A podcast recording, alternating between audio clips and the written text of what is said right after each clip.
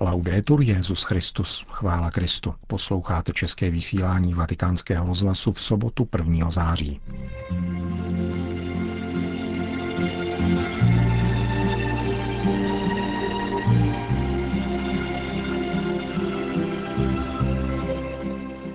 Voda je drahocená a její dostupnost je lidské právo.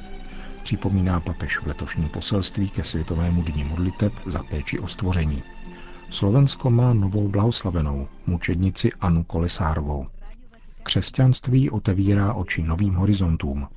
Přednáška, kterou pronesl přednedávnem v Krakově francouzský filozof Rémy Brak.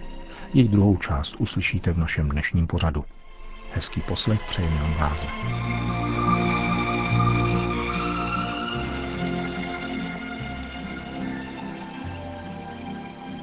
Zprávy vatikánského rozhlasu.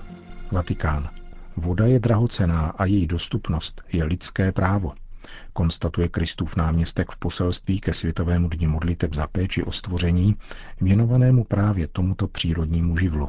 Již po čtvrté obrací římský biskup pozornost k péči o stvoření, avšak slovy sociální encykliky Laudato si připomíná, že neexistuje ekologie bez adekvátní antropologie. Voda je jednoduchý a drahocený element a pro mnohé lidi je z různých důvodů málo nebo stěží dostupná.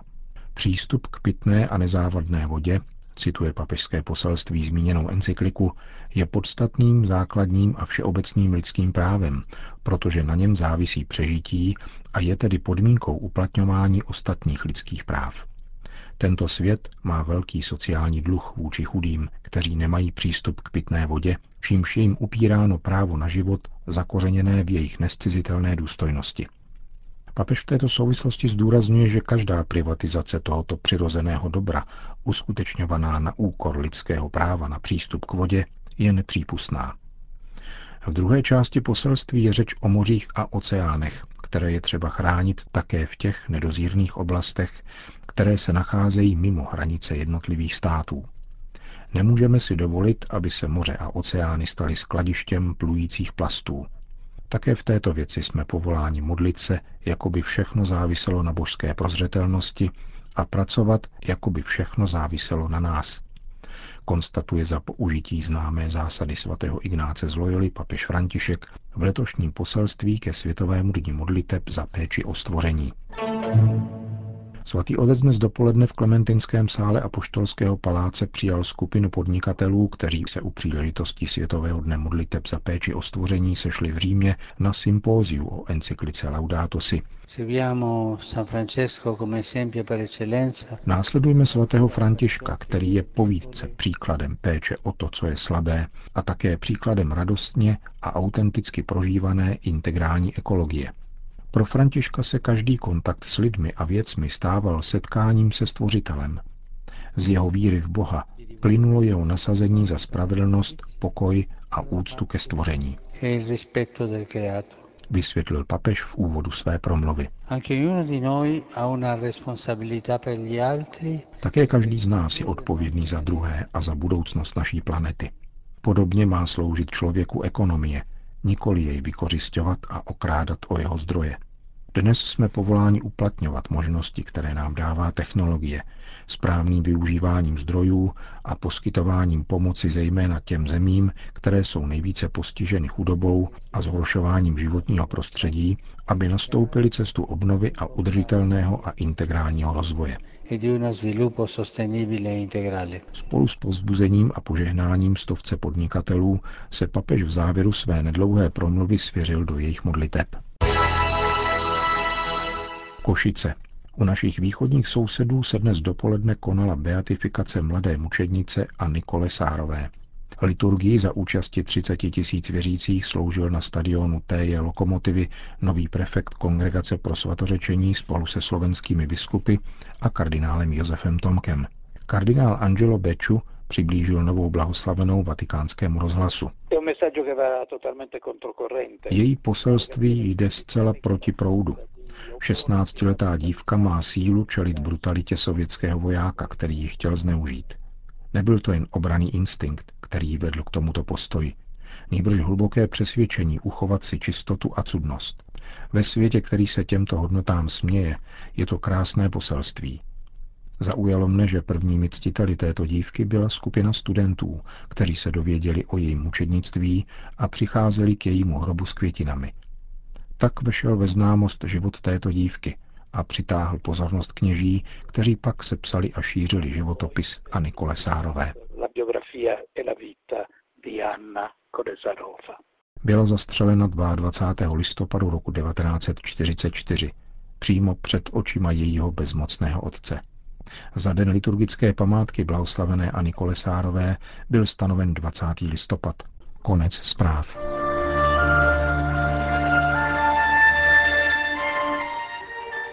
Křesťanství otevírá oči novým horizontům. Přinášíme vám přednášku, kterou Rémy Brak, francouzský filozof a religionista, rovněž laureát ceny Josefa Ratzingera, přednesl při převzetí čestného doktorátu na Papežské univerzitě Jana Pavla II. v Krakově na počátku letošního roku.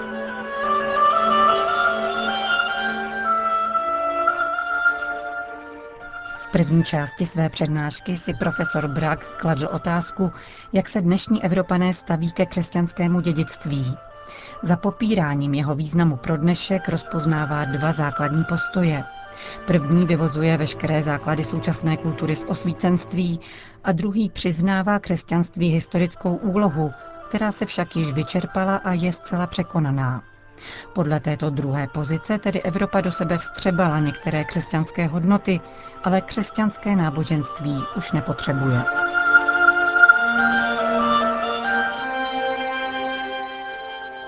V dlouhodobé perspektivě je tento postoj pro křesťanství patrně nebezpečnější než ten první. Musím tady postavit počáteční otázku jiným způsobem. Co má Evropa společného s křesťanstvím? Tuto otázku můžeme chápat ve dvojím smyslu. Především znamená, jaký je vztah mezi evropskou kulturou a křesťanským náboženstvím. Zaměříme-li se však na jednotlivá slova, může znamenat také, co může Evropě dát křesťanství, k čemu jí může být. Pokusím se postupně sledovat obě dvě tyto různé cesty. Do jaké míry bylo křesťanství v minulosti kulturním činitelem v Evropě? Na tuto otázku by bylo možné odpovědět seznamem křesťanských vlivů na evropskou kulturu. Pustili bychom se tak do přízračné analýzy Evropy v duchu hraběte Hermana Kaiserlinga, tento pomořanský aristokrat vydal v roce 1929 knihu nazvanou Přízrak Evropy. Po mém soudu by to nebylo vhodné ze dvou důvodů. Na jedné straně by bylo nutné přesně změřit význam křesťanských komponent v evropských rysech, což je věc velice obtížná, která by navíc ponoukala ke srovnávání této komponenty s dalšími, totiž s antickou v jejich dvou podobách, řecké a římské, ale také s germánskou, slovanskou, keltskou, uherskou a podobně. Přičemž každá z nich by si samozřejmě nárokovala co největší místo a chtěla by uplatňovat své zásluhy na úkor těch ostatních. Vyvinula by se z toho jakási historiografická občanská válka, která by nepřinesla nic dobrého. Na druhé straně, při hlubším pohledu, bychom tak nevypracovali nic jiného než přehled toho, co se skutečně odehrálo.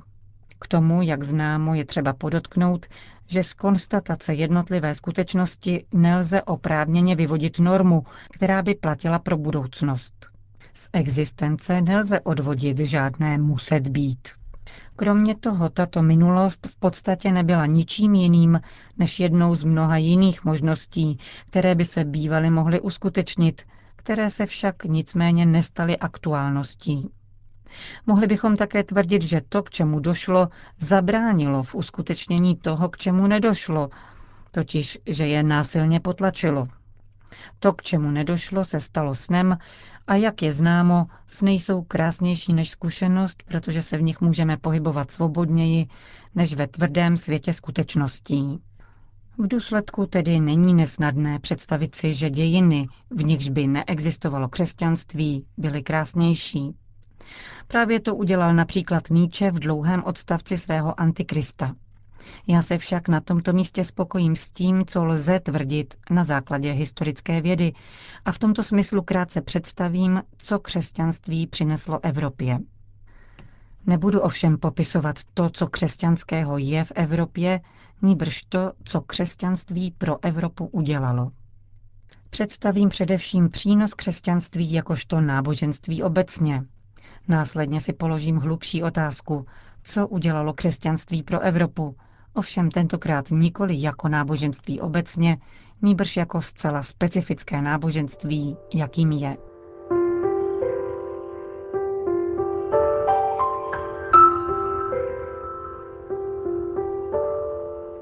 Křesťanství jako jedno z mnoha náboženství umožnilo vznik různých národů Evropy.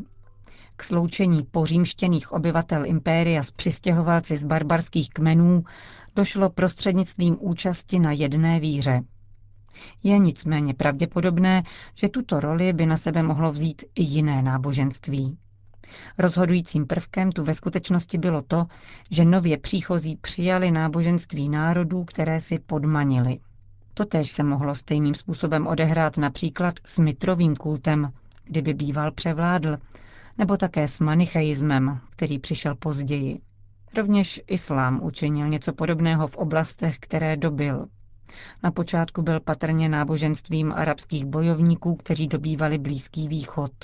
Za abasícké dynastie, počínaje rokem 751, se utvrdilo jako náboženství většiny dobitých národů, díky čemuž posléze rozdíl mezi vládnoucími a ovládanými postupně zanikl.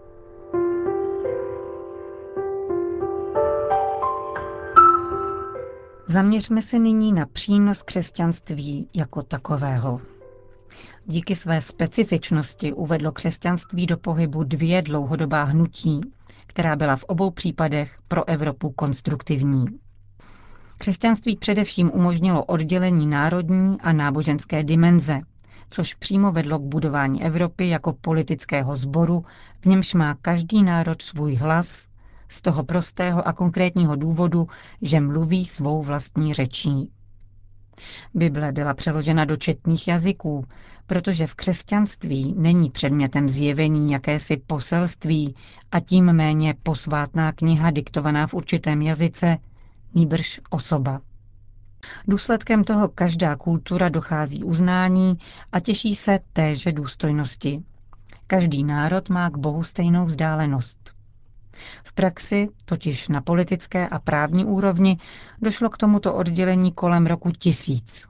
Křest Polska v roce 966 nastal ve chvíli, kdy se tato země již snažila vymanit z germánského vlivu. Toto hnutí dosáhlo vrcholu, když na počátku 11. století papež Silvestr II. nechal korunovat uherského krále, aniž by po něm žádal, aby se stal součástí svaté říše římské. Křesťanství dále umožnilo osvojení antického dědictví, či přesněji určitý způsob jeho osvojení. Na rozdíl od obvyklého způsobu osvojování, který přináší začlenění a postupné strávení, Evropa si přisvojila dědictví antického myšlení tak, že jinakost tohoto dědictví byla respektována. Že cizorodé bylo ponecháno ve své cizorodosti. Bylo to díky tomu, že křesťanství v oblasti profání kultury uplatňovalo jako vzor svůj vztah ke starému zákonu. Tímto způsobem umožnilo dlouhou sérii renesancí, které vtiskly svou pečeť kulturním dějinám Evropy.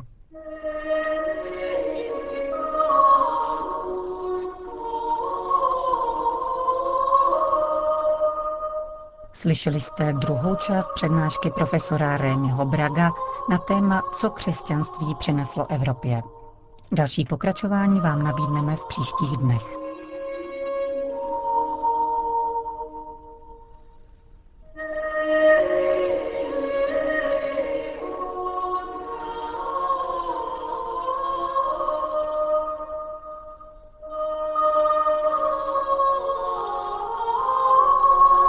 Končíme české vysílání vatikánského rozhlasu. Chvála Kristu. Laudetur Jezus Christus.